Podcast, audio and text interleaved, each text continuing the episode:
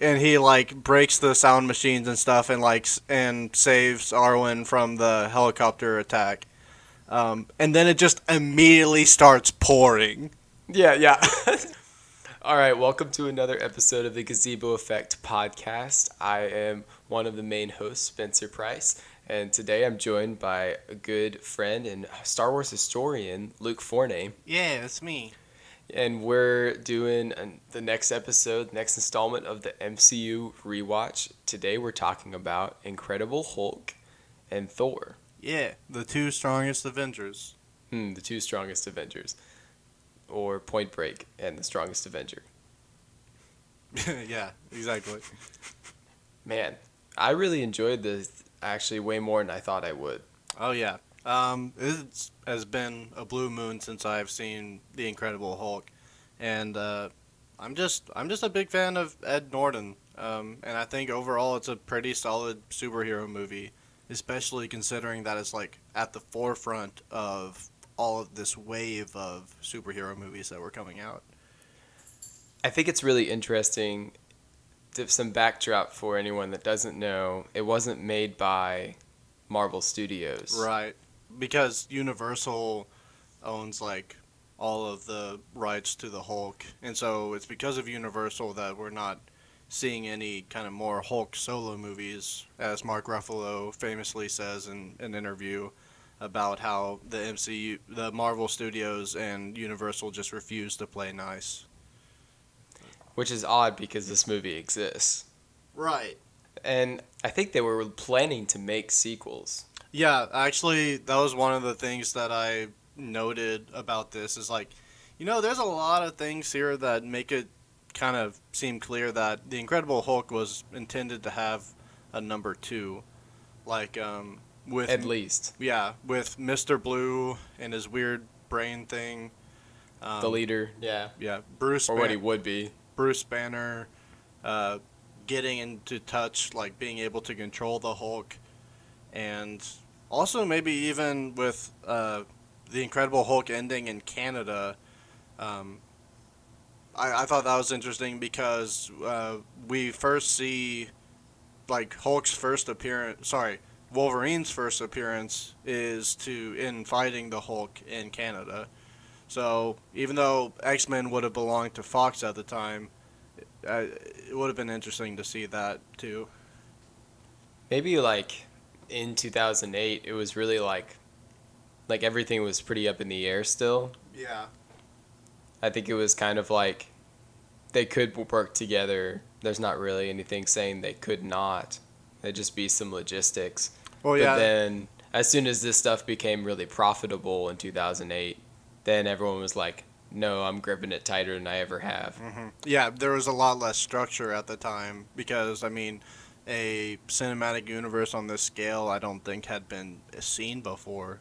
I don't, I don't know. I wouldn't define Star Wars as a cinematic universe, but I would say that it was the biggest one in existence at that time. It was, I, yeah, it was at Maybe least Star the, Trek. It was probably like, yeah, I guess Star Trek would have had a lot of movies too. Star Trek and Star Wars would have been the series that had the most like kind of continuous films. Or eh, like TV series tying into for Star Trek. Mm-hmm. But yeah, they were like planning to make at least one sequel, and then I think as soon as it started taking off, and probably as soon as Edward Norton didn't come back, it was probably a combination of things. It was probably Edward Norton not wanting to come back, and then Disney acquiring Marvel Studios. Mm-hmm. Just a mixture of things that Universal was like, yeah, we're taking our hands off the deal. The reason that Hulk is in the other movies is the deal that they have is that Thor, uh, Hulk, sorry, Hulk can be in movies with other heroes, but he cannot be like the main character, which is how they get rid of get get away with him being in Thor Ragnarok. Yeah, although he's kind of like co-main character, but the title yeah, I is would say Thor. So, Luke, so what was like your overall opinion of the Incredible Hulk? I, yeah, no, I I liked it, kind of, uh, more than I was expecting to. Like, there's some parts in it that probably don't add a whole lot to it, Like the, I mean, I know that her name in this movie isn't Arwen, but I'm going to refer to her as Arwen. Um, Betty Sounds good. Ross, uh, played by Liv Tyler. Anyways, like she doesn't do a bad job, but this, I mean, that part of the story, I don't feel like it adds too too much. I mean, it explains some of the things and it, it's fine, but like you can see like there's a lot of markers um, that kind of show it being like an early 2000s film. Um, Oh yes, I'm really glad you said that because a note that I made after watching it, like the day after watching it, was The Incredible Hulk, The Bourne Identity, Fugitive, Love Child. oh yeah, there's so many, and there's yeah, the rooftop chase was very Bourne-esque, I think. Although actually, my first thought with the rooftop chase was like, oh, so this is where Aquaman got that from, because like Oh yeah, same same camera shots and like everything, but that I actually thought of um, Casino Royale because it's like this was like mid 2000s, so they're like, oh my, oh my gosh, parkour is amazing. yeah. We shall put parkour in everything. every single thing.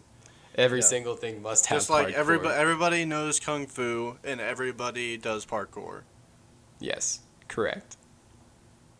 Because they didn't. I mean, I don't remember it. Like, I don't know when it died, but eventually it just. Never died. it never Parkour, died. parkour still lives. No one's ever really gone. No one's ever really gone. In any case, um, but yeah, I think Incredible Hulk is is pretty good, and I think it's true to all the characters involved. I think uh, Bruce Banner is a convincing Bruce Banner, um, and uh, General Thunderbolt Ross is a giant pain in the neck, like he's supposed to be. Yeah, he's Um, fantastic. Yeah, he, I mean, he does a great job uh, playing a very annoying character, which is what he's supposed to do. Um, but yeah, no, I think it's generally pretty good, and not going to it's not going to rank very high like on what my top MCU movies are, but it's not a bad it's not a bad superhero movie. No, not at all. I like how the some movies do this well and some movies don't, but the beginning of the movie where it kind of just like brought us really up to speed on the Hulk, it's it wanted to skip a lot of the the pre stuff. Yeah. Which is, I have mixed feelings about that because on the one hand, it's good because we're not spending a whole lot of time on origin stories that, um, like with Spider Man, kind of most people had been exposed to already. Uh, they- they've been exposed to that radiation before. Uh, but at the same time, it's also opening credits, and just as a general uh, rule of thumb, I'm not a giant fan of opening credits. But I mean, it it's fine. It works. I guess that's a good point. Wonder if The Fugitive had opening credits. Oh, I don't know. What something else that I do wonder about the production of this movie? There's a lot of rumors that like they once they got Edward Norton on the movie, he like hated the script. Really? he- I think I think there's just angry Edward Norton sometimes, and I heard that he rewrote or at least like redirected a lot of the the movie. Hmm. I feel like maybe he did some, but tonally the movie is is more serious than some other ones, Then, then especially some later ones. uh, later MCU movies. You mean? Yeah, Yeah. Oh, totally. Um. Yeah. but it no, fits with not- Phase One well. yeah. Because Oh. I feel like the Phase One movies are generally more serious, Yeah. more sentimental. Because I mean, I mean, you start off with like Iron Man, and he's in a prison. He's in a he's being tortured and stuff, and yeah, no good. yeah, and then here we are after that with a Man on the Run. For sure, I loved everything about the the Brazil section of the Mhm. movie. I think all of that was really well done. That that is um.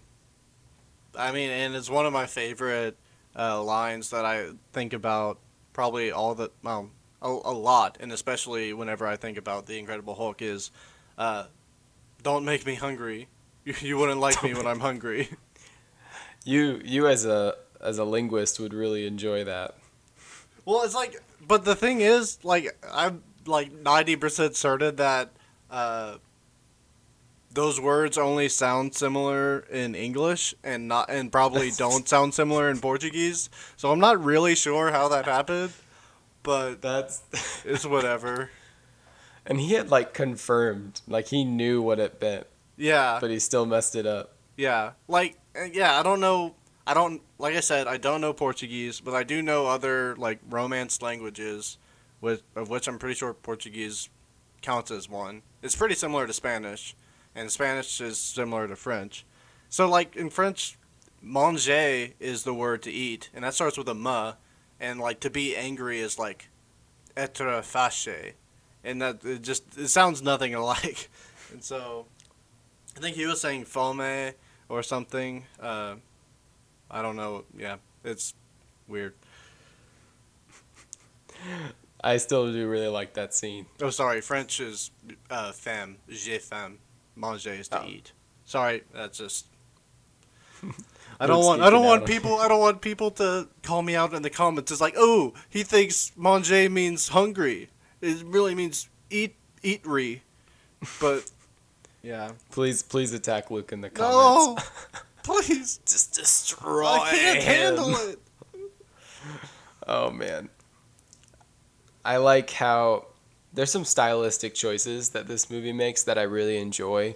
Um, the heart rate, Yeah. how they how they make it really like loud, and you can hear his heart beating, but you also can hear his watch. Those always really good. It, it makes me. Some movies like I I feel like they like raise my heart rate, or at least like I feel more like intense or stressed. Not like seriously. yeah. But this movie does really well in like making you feel the stress of the situation or the urgency. And then of course, I think Edward Norton sells that really well. Oh yeah, and it, there's also a lot of just interesting like scenes visually in this movie. Um, I'm mainly thinking of the one where he's in that kind of glass hallway and they lock the doors on both sides and then like start to gas him, and it's just really visually interesting. Um, but that kind of leads me to a question that I have for you. What do you think about the CGI of this time? Uh, that's that's. I'm glad you asked that because actually pans into what I was about to say anyway in response to the earlier part. This movie goes out of its way for most of the movie to not show him transform. Mm-hmm. And I think part of that's the CGI. I think the CGI is pretty good, but Yeah. it it falls it falters in certain parts. I don't know how much um, motion capture they used for one. I feel like they had to have used some. It, it's pretty good. Well, and it's also interesting because whenever you look at the Hulk in the MCU, that's like Mark Ruffalo's face. Like it's distorted and stuff, but it's it's his face. I don't think that's the case here. I don't think it's either Lou Ferrigno or Edward Norton's face. I think it's just one that they kind of made up. Yeah, and um, something I noticed is that he gets a haircut, which I have to I have to get back to. Yeah. Don't let me forget about the haircut. okay. but he gets like shorter hair, like noticeably shorter hair, Edward Norton. But then the Hulk comes and the Hulk has longer hair again, Well, like he did earlier in the movie. I think it's a little bit different. I feel like I I feel like I recall like the back of his head being shorter. But and then he conveniently has the same pants every time he transforms into the Hulk. Which Abomination doesn't have any pants.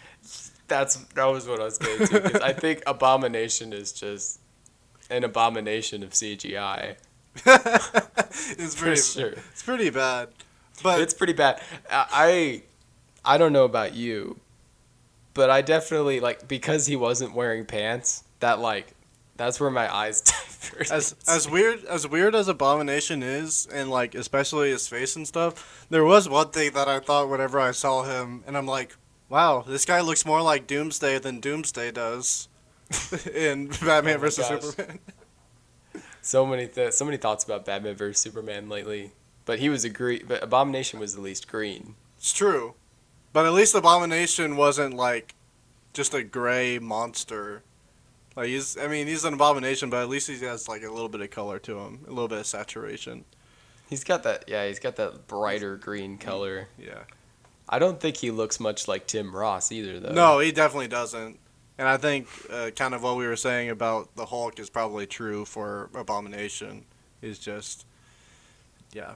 But and and here's another thing that I don't like about Abomination, but I can't be too upset about it because I'm pretty sure it's the way that like all of the Hulk villains go, like in the cartoon and stuff, is that Abomination is is able to talk for some reason. And the Hulk is still like Hulk doesn't really get to speak coherently until he spends a really long time in Hulk form as per the MCU. And even then, it's like gibber. Like he's he's kind of like a toddler. Well, yeah, and then but I mean, I'm kind of thinking of a smart Hulk. Yeah, and then Smart Hulk, which he he has to like spend time in a lab to like merge them together. Yeah. I do really like Smart Hulk, but that's something way down the line. Yeah. way, way, way down the line. I, I, I, so I do like the CGI. I do think the Hulk looks really good, Yeah. And, especially for 2008. and with the scene where we actually do see him transform, it's like and it's weird because it's like slowed down because they're doing it like they're inducing it and they're trying to counter it and stuff like that. But I mean, It's not awful. it's not, terrible. It's not amazing. I I guess it's about what you might would assume for a person like Edward Norton size to become Hulk size. At least it's not like uh, Scooby Doo like reptile monster bad. But So uh, I was watching it with with Brandon, who you know, and he happened to mention sometime maybe it was in the Hulk Abomination fight, but he was like, everyone is so sweaty in this movie. whoa, that reminds me.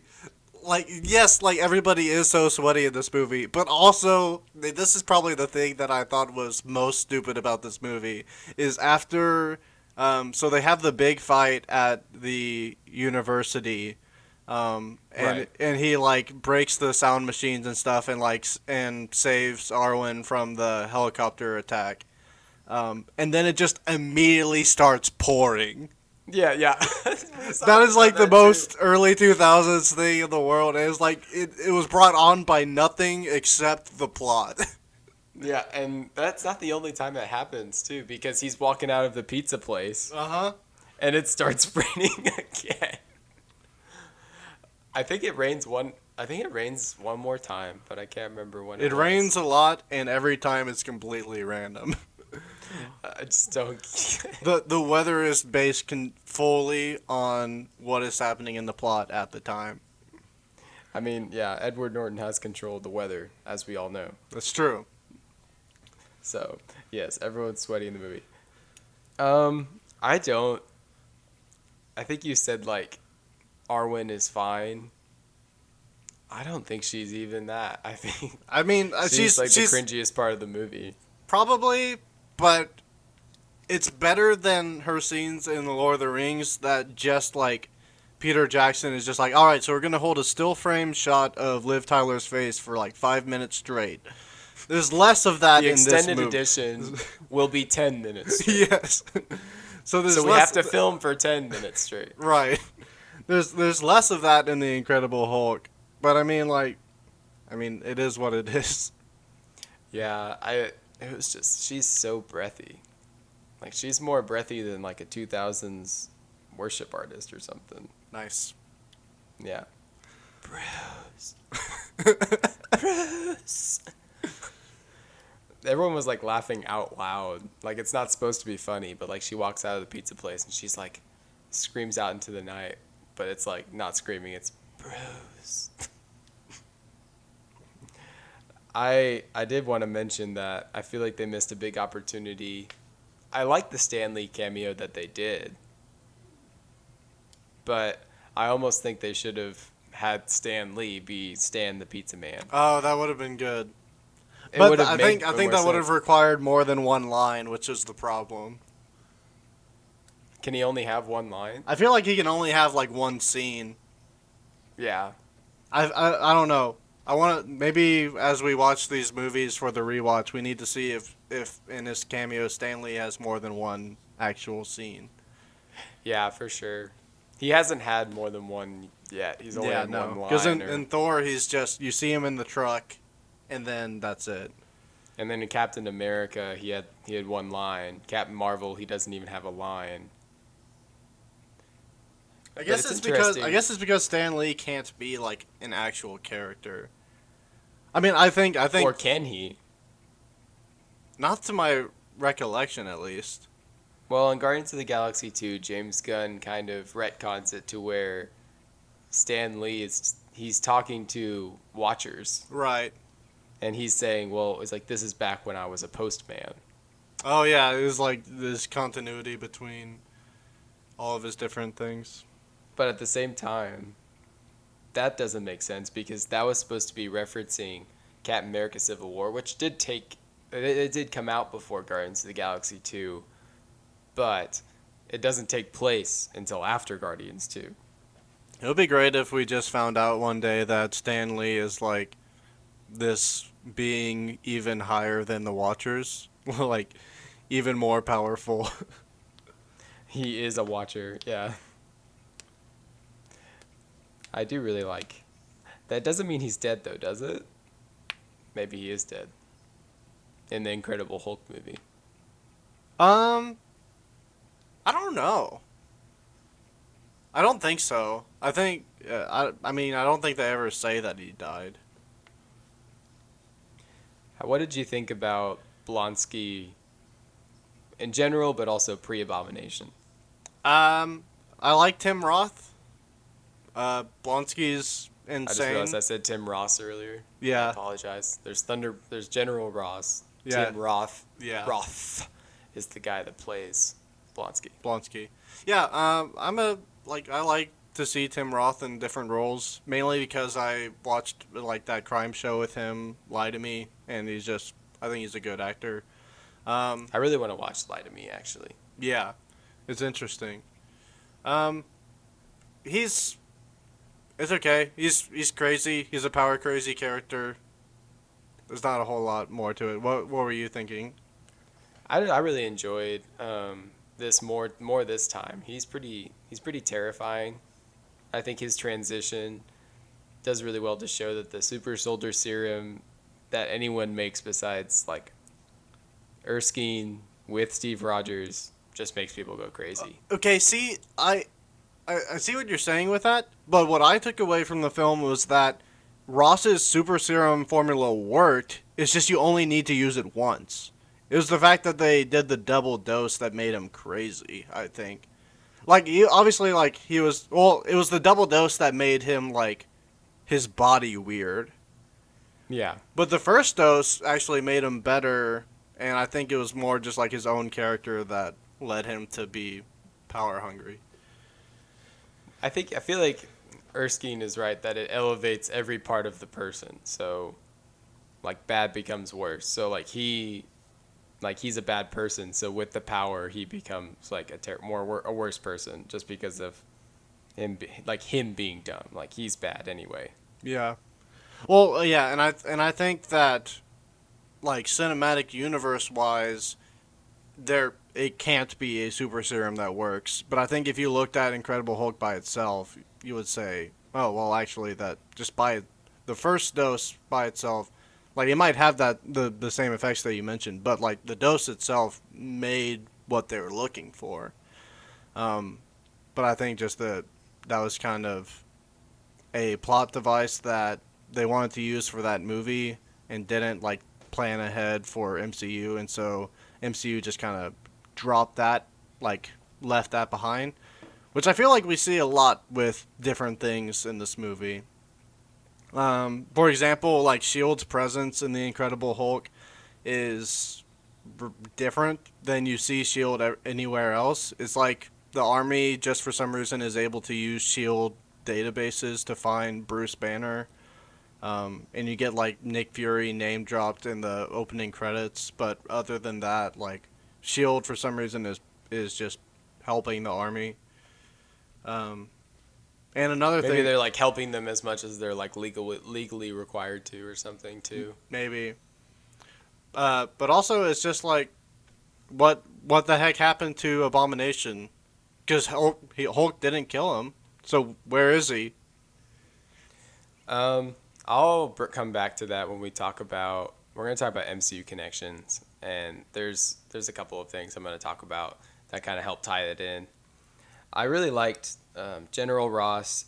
They take time to do the whole scene between him and Blonsky where they talk about the super soldier serum. But I feel like Ross doesn't really like the idea of Captain America, so he doesn't really directly mention him. But Yeah. he talks about the 1940s and how they did that. But like that whole scene, I feel like a lot of other movies, like in that time especially, wouldn't have taken the time to do that. But I guess it boosted. It was supposed to boost how you felt about Blonsky's character, probably. But I feel like it did a lot for tying it in. There's a part where the line he says, "As far as I'm concerned, that man's entire body is property of the U.S. Army." Yeah, which is the worst. But it, Yeah. it- it's I mean it's his character. So It's how he is, yeah. But I think Arwen, a good thing she does say is talk about the end that she's like, you used your hunt for him to cover your failures. hmm that is a good line. Yeah. Also, they pointed out that the um, the black guy with him that's sending he he's the guy that brings in Blonsky. He's in Heroes, I guess. I haven't watched any of Heroes besides the pilot, but Heroes fans out there, Eat your heart out. Yeah, and he totally dies at the end because he has to. Everybody, everybody does. So we talked about this before we started recording, but I really love the score for this movie. Yeah, it's got a good kind of feel to it, and it helps with like the tension. Because as we mentioned, this is kind of a dark, a darker superhero movie. So I think it it it has a good energy and tension to it. I think thriller would be a definition that they were going for, but they did not achieve. Yeah. Like yeah, because you see thriller in some of the elements where, um, like Hulk is in shadow at the beginning and things like that. Uh, but there is actually a scene I was thinking about that if they wanted to do thriller, they really could have done differently. And it's the the very first scene. Well, not the. It's the scene where Abomination is in the middle of the street and he's chasing after the car with a broken front wheel. If they had just like kept the camera coming from that broken car and like put you into the shoes of those soldiers, like watching all this chaos happen, it would have been much more freakier, um, and I think much more interesting. But Yeah, for sure. And of course, the car has to have the broken tire, yeah, yeah, because why not? Something I did notice is that the there's all these military jeeps in this movie, of course, because it's the army. Um, and every single time a jeep comes into frame, it has to go over something. like like the time that uh, the they're sending the fifty cals out, and it, and General Ross is like, "Where are those fifty cals?" And then they just like ramp off of a random hill that's just right Yeah. next to them. They have, and then they have to drive like oh, they they like bust through two car between two cars, throw them out of the way. They fly over these bushes. And, and I did like the Culver scene where he's like, "Where the hell is the gunship?" And it's like miles away. it's like what happened? It's like why? yeah, there's a shot of the gunship, and I'm like, I'm like, is this as close as you could get the gunship to the university? But but also there's another thing, which that reminded me of that like, all of these soldiers and stuff are really dumb, because they don't realize that like their trank stuff and their bullets aren't doing a single thing. So like I guess the gunship. No, even the gunship didn't do anything. So it's like, what? Why are y'all still trying to? I don't know. There was a lot of times where I was like, you know, if I was a soldier in this in this situation, I would just leave. I would just go away. There's no there's no fighting that thing. I think they're all just terribly unprepared, and most of them die when they come in contact. So there's no one to tell the story, or they're like sent to like some. They're probably like brainwashed or something. So Ross doesn't want anyone to know about it. Is there, So is there any particular reason why Betty Ross doesn't want the Hulk to kill Abomination? I guess because that's not the heroic thing to do. But yeah, I guess our guess uh, is like in favor of self control rather than just raging like a beast. But I think that's her. That's her vibe. Is that like she wants Bruce to have control over the Hulk, like that's her kind of personal goal. Even if she's willing to help Bruce kind of get rid of it. So about Betty, actually, I don't know if I like their love story at all, but the love theme that plays always like tugs at my heartstrings. So I think when I was especially when it came out, I like was more into it. But I think it's still pretty good. It's not too bad. But what I was gonna say about the haircut scene, it's the Bourne Identity effect, where if cutting hair in the 2000s always leads to sex. I just thought that was a weird trope. But I'm like, I've seen that in at least at least two, if not way more movies than that. speaking of other early 2000s uh, tropes, uh, getting in a car jam and uh, just leaving the car in the middle of the road so you can. Just walk across the bridge. Yeah. that works. Actually, no, wait, they got on a boat. they did get on a boat, but they did also just leave the truck. Like they got out and left. It's like, who's gonna? What are they gonna do with that car? I don't know. But someone's gonna have to just. Someone's gonna be like, whoever's behind them is probably like, what the heck?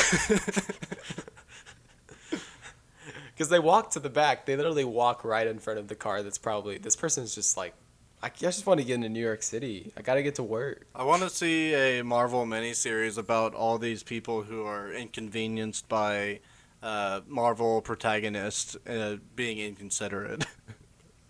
But yeah, sad day to the lack of follow-ups to this movie.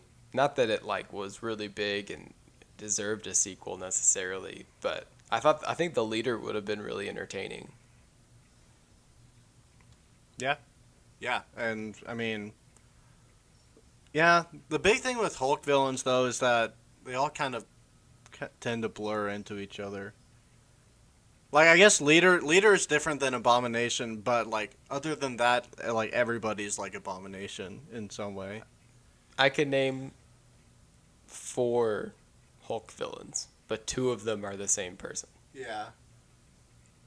Because there's Abomination, and then there's the leader, and then there's General Ross. But General Ross is also Red Hulk.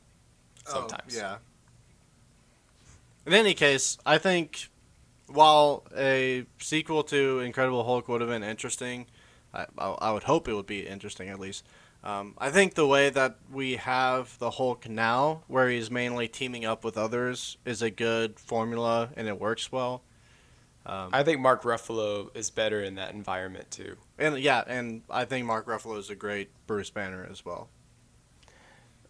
Just real quick before we um, move on, I'll kind of fly through some of this stuff because we've talked to you about a lot of it. The the infamous OMG. I just noticed this. Noticed this section. I actually talked about it already. Was the missed opportunity for Stan Lee to be the pizza man? Uh-huh. um, my probably OMG. I just noticed this was with uh, the. With, I, I also mentioned it before. It was with the super serum actually working. Oh yeah, But- and there's the double dosage. That's good. Yeah. So MCU connections. Yeah, there is Shield. It's kind of different, but I like Mr. Blue and Mr. Green just because that was funny. And then of course Stern has to be wearing blue Yes. when they meet him. Uh, Thunderbolt Ross, he comes back in Civil War. Of course. Of course, of Tony right. Stark shows up at the end. Which why didn't they do that as an end credit scene? Who knows? Um, and then all the stuff about the super soldier serum. The part I was gonna say about Abomination. So I know I'm gonna go to one shots and Agents of Shield. This tells you how much I'm digging to find connections. but I guess so. Ross has possession of Blonsky Abomination in prison. I guess Abomination doesn't transform back. Transform back. No. I don't know. Yeah. So there's a one shot, which the one shots are all good. Most of them are kind of action packed, but they ran out of money. so this one is um, Sitwell, who's later Hydra, and Coulson in a diner. and they're talking about how the World Security Council actually wants to recruit Abomination for the Avengers Initiative. Because they're stupid. We know they're dumb. yeah. We know they're dumb. Winter Soldier is just like, hey, remember the World Security Council we mentioned and how they're dumb? They're dumb. Now we're going to talk about it. I guess the Avengers did that before that. Doesn't hesitate to nuke, nuke New York City. I see that the council is. I, I accept that the council has made a decision, but seeing as it was a stupid ass Stupid ass decision. I I've elected declined- to I've declined ignore it. ignore it. That's one of the best lines. Of That is Avengers. that is one of the best. We're getting super ahead of ourselves. It's fine. But basically, um, Sitwell's like, well, let's just send a, we'll, we'll send our own, we have to send the representative. He's like, so we have to send a representative to, to Ross to ask for something that we definitely don't want. He's like, correct. He's like, well, just send a Patsy. I could do a great Patsy. And then Coulson's like, no, we need someone else. We need someone that's really arrogant, someone that's really annoying, someone that just like could not make him more frustrated. And then Sitwell's like, you're describing the consultant, which is Iron Man 2. They, they established that Shield, he's like a consultant for Shield. And then Coulson's like, no, I didn't. He's like, you just described him perfectly. He's like, no, I'm not bringing in the consultant. So that, and then it shows that Tony Stark talks to Ross. Oh, so Tony Stark talking to Ross in the bar was them wanting to get Abomination and not the Hulk? Well, like they sent Tony Stark on purpose, Right, So that so- Ross would be so furious. And so then, and then there's another scene of them the next day, and I guess Ross was so mad he tried to have Stark like, he's like he tried to have Stark uh, thrown out of the bar. They're like, what happened? And then Stark bought the place. Demolition is scheduled Thursday. also, that bar scene's kind of weird because he just has like I don't even know what it is, but he has like a super green drink. Yeah. I was like, that's fine. All basically all the drinks in that movie were super green, Yeah, nothing in this movie is not green. except for the purple stretchy pants that he doesn't put on. Yeah. Although although his Hulk pants almost always end up to be some shade of purple anyways. Uh, oh, yeah, this is a retcon. So the guy in the computer lab that has the pizza that Bruce Banner brought there, he is the actor. Well, he's also in Silicon Valley, which I just started watching. But he is the guy that plays the teacher of Peter Parker, like the main guy. I thought he I thought he looked similar. I So he just kind of happened to be in both movies, but then they, the director of Incredible Hulk, I think he it was the director of Incredible Hulk, and John Watts kind of like talked about it, and they decided that he studied at Culver University, and then he went back to New York to teach. nice. I was like that. Nice. Yeah. I like it too, because he doesn't say anything. It's not like there's anything that's keeping him from doing that. So it's a nice tie-in. Hmm. But I wrote that. but Go ahead. other than that, I don't see a whole lot of MCU connections. It's like it's like this is very much like the step-headed red child of the MCU, whereas is the one that people forget is a part of everything. eh, Probably because um, of the recasting, especially, but also like Ruffalo Hulk just doesn't mention or really care about most of the same things that uh, Norton Hulk really does. Well, so the deleted scene in the Arctic, Mark Ruffalo mentions it, which is odd, but it works for the Avengers in that scene. And then he also talks about destroying Harlem. But other Yeah. than that, not a ton of stuff. Also, Go, go ahead. oh sorry. Um, another thing that I thought about with this movie is I think that the the beginning movies are special in that I think that they're the only movies of the MCU that are allowed to are allowed to recast.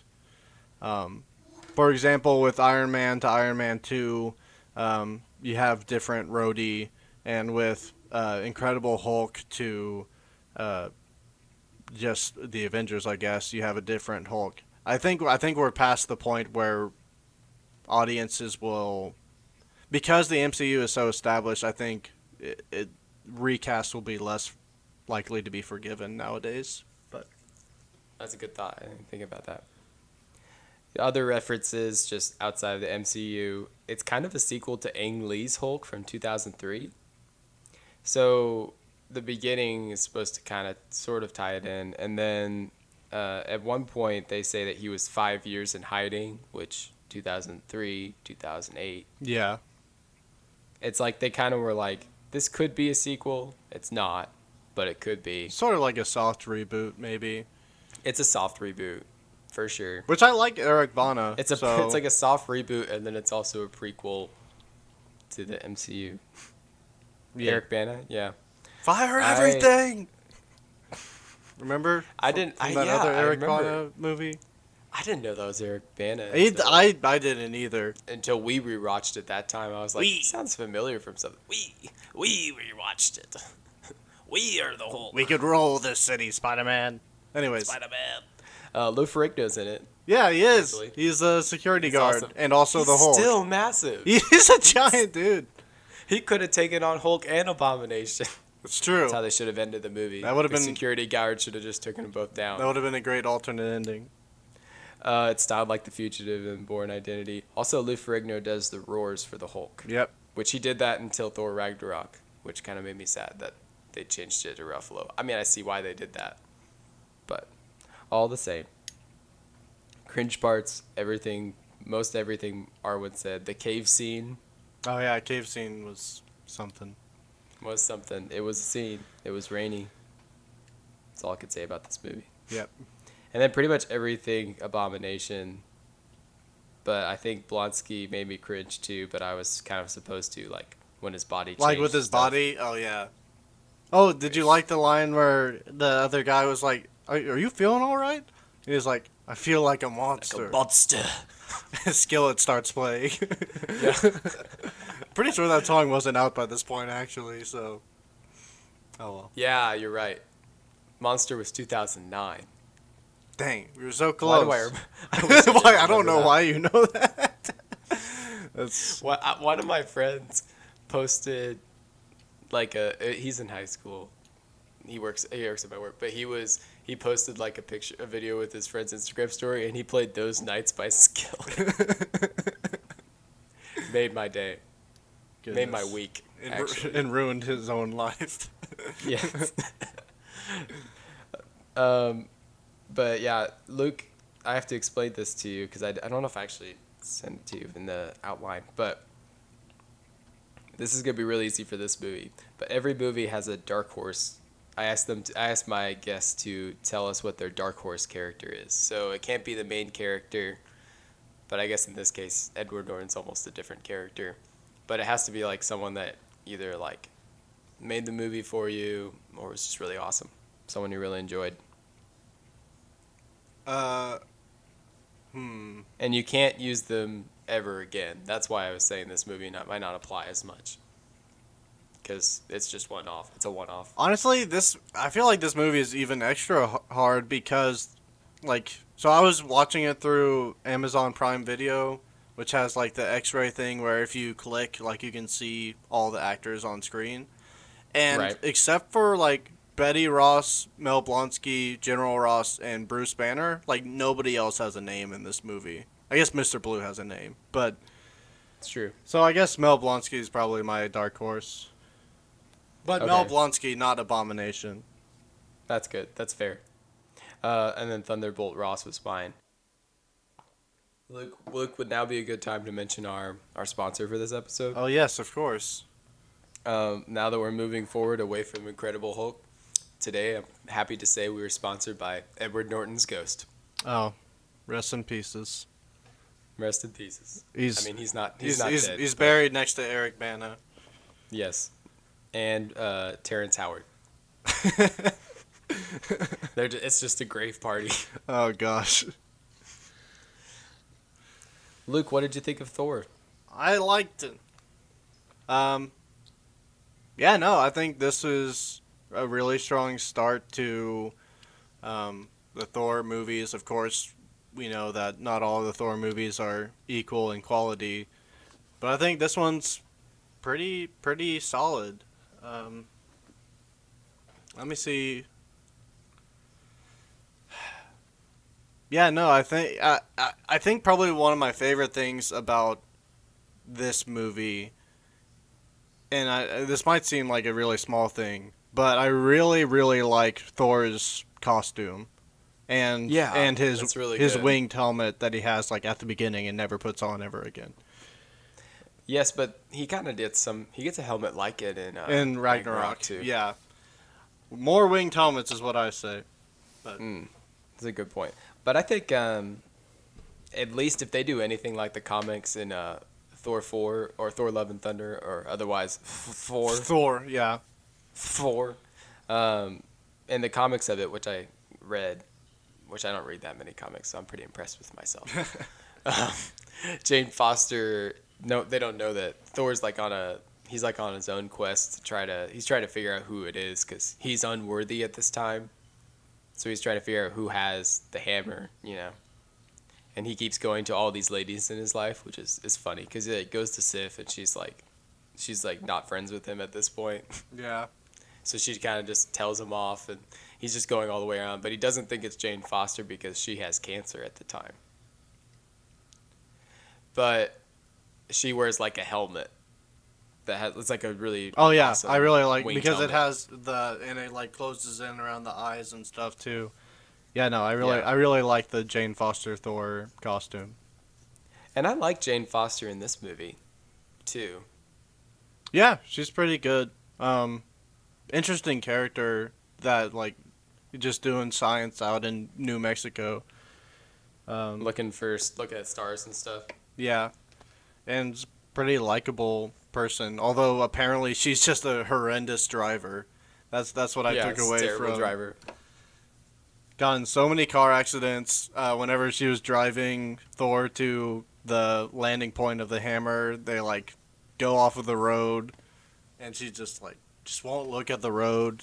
but it's okay. She keeps looking at she goes looking at dreamy eyed Chris Hemsworth. Yeah. Did okay? So I can't remember if this is the case or not. But is his is any amount of his hair colored differently in this movie than it is Yes. elsewhere? Okay. That's my that's actually the the only cringe I really have about this movie is Thor's eyebrows. Yeah. They had the audacity, registered trademark, to to bleach his eyebrows. This is just a weird move. I wrote this down. Odin is, as always, a jerk, No. but he's also right Yeah, I was about to say. in this movie, at least. In the comics, Odin's kind of the worst sometimes, but in this movie, in the in the, all the movies, Odin's Odin's pretty good. Yeah. I mean, this movie does a really good job of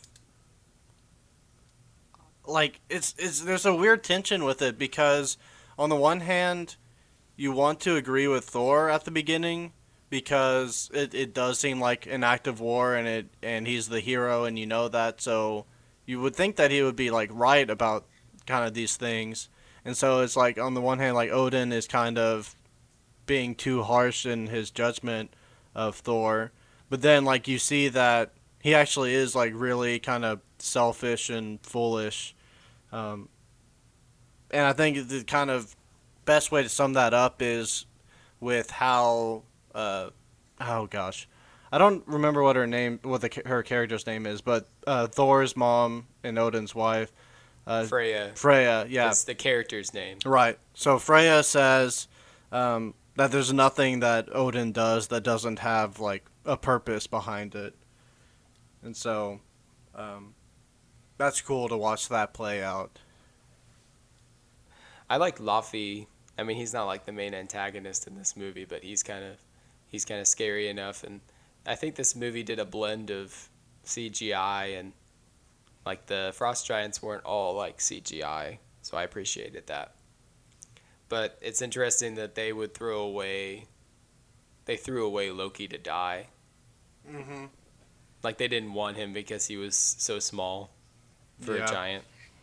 I'm like way more into I like know more about Norse mythology, especially now after playing like God of War 4 and stuff. So I think I was more interested in Norse mythology this time. But when I first saw this movie, it was like my favorite at the time. It was like my favorite one of all of Phase 1 because I knew they were building towards the Avengers, but I didn't know anything about what it was going to happen. And then they like they did a lot of work on Loki in this movie, and it made Avengers One really good. Yeah, no, I would say Loki is probably it's got to be one of the top villains in the MCU just in general. But yeah, he's really good.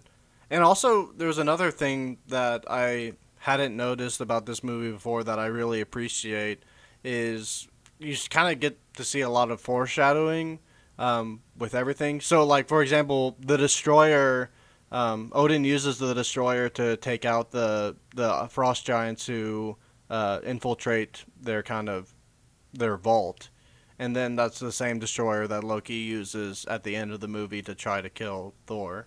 I don't really understand if Thor is mo- mortal or not. In in this movie or This- just in general? Well, so I mean, I know he's like I think they're mortal in the way that they just live a really, really freaking long time. Yeah. But I feel like Thor without the hammer in Ragnarok is far different than the Thor without the hammer in this movie. Well, I think it's because whenever the hammer was destroyed in Ragnarok, Hela didn't like strip Thor of his power. Okay, But but I in this that was what I was kind of. But in this case, I think it was like Odin took, like, actually took the power from Thor and placed it into the hammer. That makes more sense. And so then with him getting the hammer back, it went back into Thor Right. because he's like fully human when he's on Earth. But even then, he's like, like all the training that he's done as an Asgardian puts him well above like any average, average dude. human. Yeah. I like Coulson says he's kind of a jerk in this movie actually, Yeah. but I like I like I enjoy it. Well, I mean, he's, like- kind of a jerk until Avengers, but That's true. Because he doesn't. He hates Tony Stark, so they don't really see. They like he doesn't. He's not nice to him, and he's not in Captain America. So yeah, he's um. But he's like, you made all my. He made. I have some of the highly most highly trained, like, specialists in the world look like a bunch of mall cops. yeah. I think something about Odin I wanted to say. There's a line that I wrote down because it was really good. When they were kids, he says, um, "The wise king never seeks war, but he must always be ready for it." Mhm. Odin's just awesome. Anthony Hopkins is one of the best casting they could have done. They did some really great casting too. Pretty famous Idris Elba Oh, dude. Heimdall. I was about to say that uh, uh, Heimdall is just one of my favorite characters in like all of these movies. I was really sad when I almost there was like a I thought there was a chance that he wasn't going to be in Ragnarok, and I was like, no. Please, I need I must, even if he's just there for like two seconds saying "I see," etc. I need to see it. but I like when he's talking to the the Warriors Three and Lady Sif, where he's like, "You would betray the rule. You would do this. You this." Yes, good. Good. It's like I am honor bound to not do anything, but you go. He's like, "I can't do anything." Conveniently walks away with the sword. yeah. still in the in the place. I like the Bifrost and how it manifests in this movie. Mhm. They did some really good designs on that. Asgard is cool. Uh, I think they made it look more pretty with every time it's seen. oh yeah, I totally agree. It's great. Looks like a giant organ. It's really, really an interesting city. Although, it like gives me a lot of like Mount Olympus vibes, but it's. I- obviously Norse. some of the, it actually gave me some Atlantis vibes because it's like on a dish, and so, but It looks like a. It looks a lot like Atlantis in the flashback scenes in uh, uh, Aquaman. We're talking about Aquaman again, I know, but just thought about it. it's, It's, a, a great of, movie. it's a lot of Aquaman talk for a, a Marvel podcast. Well, I think I think the reason Jason Momoa Aquaman is the thing is kind of because of Thor. Yeah, yeah. I guess he's kind of more or less their equivalent. Yeah, I would say he is for sure. But yeah, Heimdall's great. Loki's really good at like I think this time watching it, his manipulation of people made a lot like he was just so like effective at manipulating people that I wasn't able to follow his plan. Oh yeah. Um, But I think it was cool because he like he kind of flips it on its head over and over and over again. So I'm like, of course he brought the frost giants in the first time. And then he talks Thor into going back to Jotunheim. I didn't really notice that he did that. I had forgotten that he uh, had turned against the Jotunheim. He turned against the Frost Giants at the end. At the end, yeah, that's the part that I forgot too. But then I, but then it, it, seems like he's like bringing them in to kill Odin, and then he, afterwards it so makes like- sense. He's, he wants to be the hero. and which that's what his goal is the whole time. Because like even in Ragnarok, they like almost make it a joke because he's like, "Your savior is here." Yeah. So good. I like that they they go straight from they find like banished Thor back to the beginning of the movie. It's the Iron Man one effect, but it worked. Mm-hmm. Worked really good. Um, what did I write here? Oh, I thought it said I thought I wrote down Chris Hemsworth, Hemsworth is so so buff. He is, he is, to use the word uh, used in the film, he is cut for a homeless guy. Yeah, this actually was like the first time we saw Chris Hemsworth like this because he was a pretty skinny dude. Just kind of, he was fit but not like super fit. He basically went from like Andrew Garfield to Thor. Yeah. And he's been bulky ever since. True, he's still bulky, and I like I like that he's not working out f- because of Thor, Yeah, but he happens to be fit all the same. Yeah. But he's like off his rocker in this movie. Like he's just all over the place. I like how he just interacts with Earth and the whole hospital scenes are just so weird. I like he gets tasered and he gets drugged. Yeah. Yeah, he really best- he really gets humbled there in the first kind of like 10 scenes that you see him on Earth. I really like that transition. The funniest part of the movie for me was either uh, this drink, I like it, another, Yeah, that's a good one. and then the one where he walks into the pet place. I need a horse. We don't have me- horses. We have dogs, cats. Then give me one that's big enough to ride. well, you don't Like he has no idea what they are. Isn't the funniest scene in the movie whenever uh, Coulson calls for somebody to get on the gun, and you see the camera uh, pan, and it's like hands on a sniper rifle, but then he puts it back and then grabs a bow instead, and it's Hawkeye. Yeah, I did like that, but Brandon pointed out that too. He's like, Hawkeye would never grab the gun first. That's true. Like he's just grabbing it for the camera. I still, I think the hype was there, like because they did that. Like you were expecting them. Also, like how did they? Jeremy Renner was a big actor at that time. It's kind of expensive to bring somebody in for like one day like that. I mean, that that that practice hasn't gone out of fashion. You are absolutely right. Man, what else do I have here? Lens flares. All the lens flares. We're back to Eric Bana again. Oh, because yeah, yeah.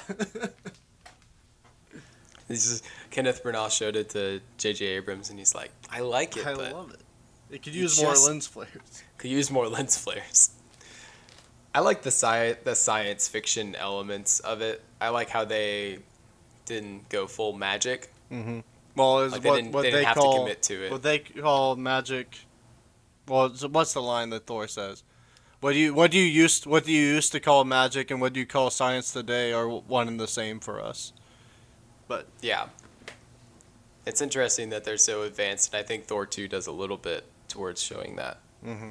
But I can't remember, honestly. Thor 2 is definitely the one I remember the least of.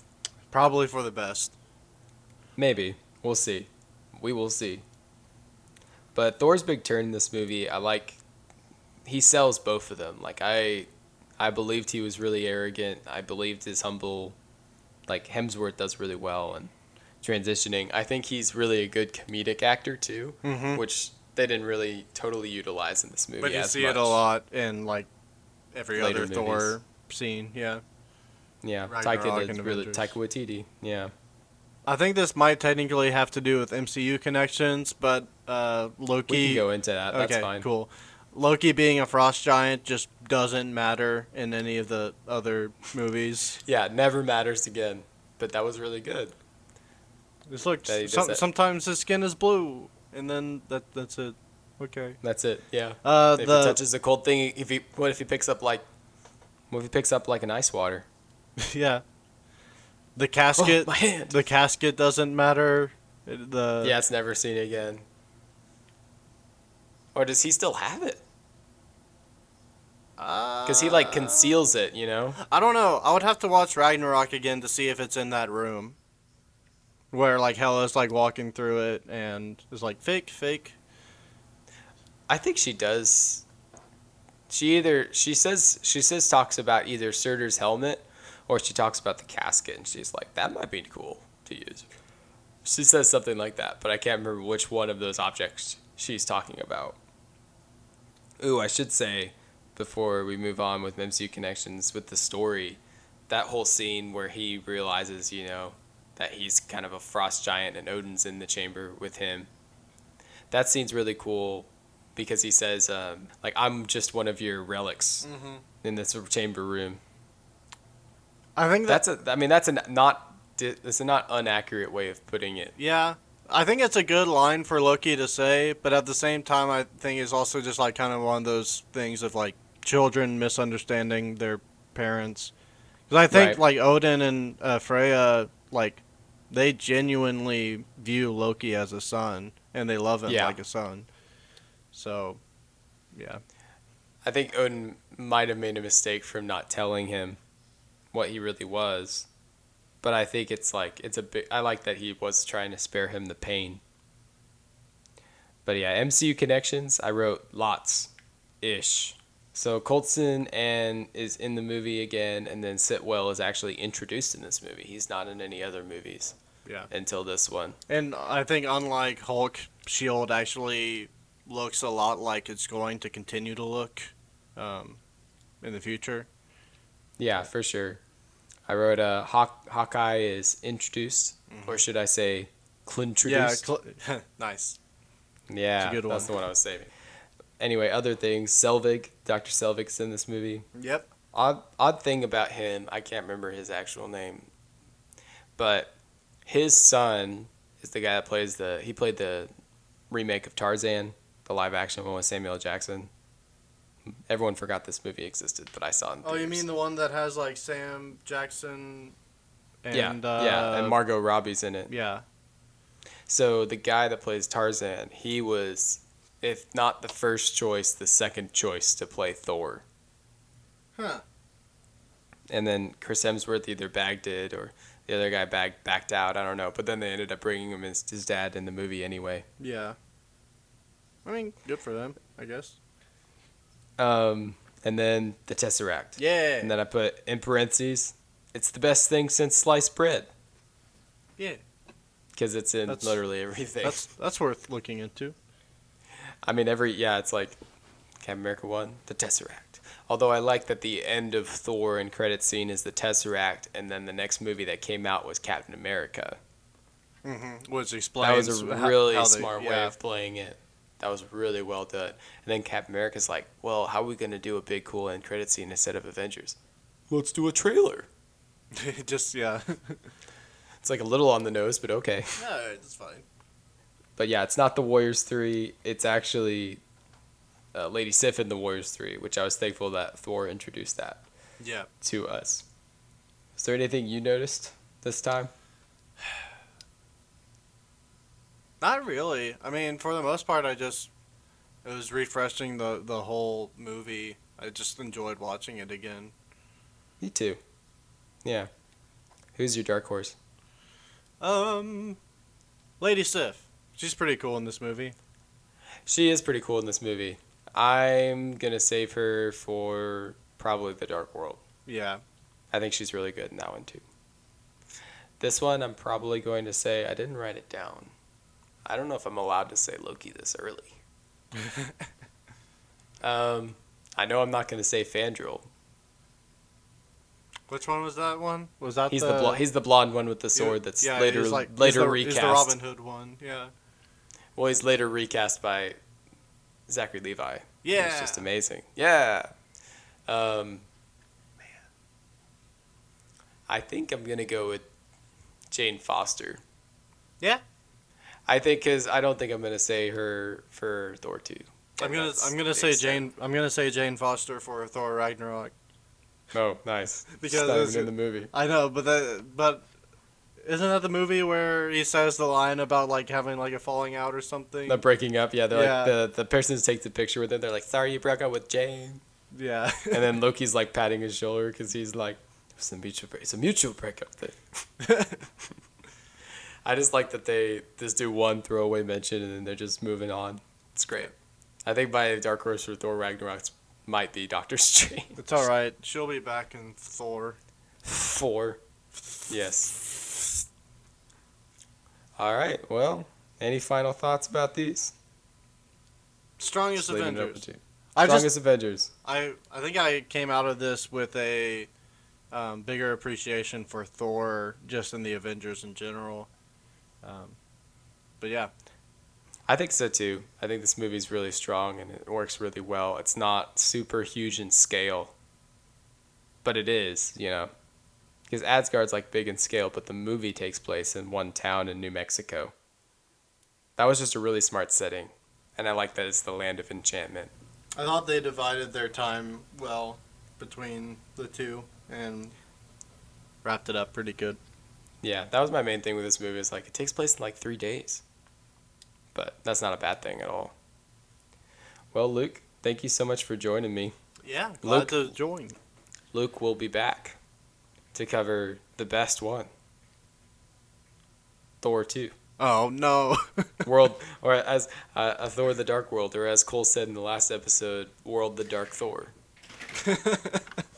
the Dark Thor. Where we get to see the first incarnation of Korg before Taika Waititi's like, no, I want to play him. All right, well, thank you so much, listeners, for listening. Um, always stay subscribed and find us on social media to make sure you never miss an episode. We got Star Wars content, Marvel Yeah, yeah. content coming out all the time. Luke and David are doing lots of cool stuff, as always. So, thank you so much for listening. Stay safe, okay? Bye. Bye.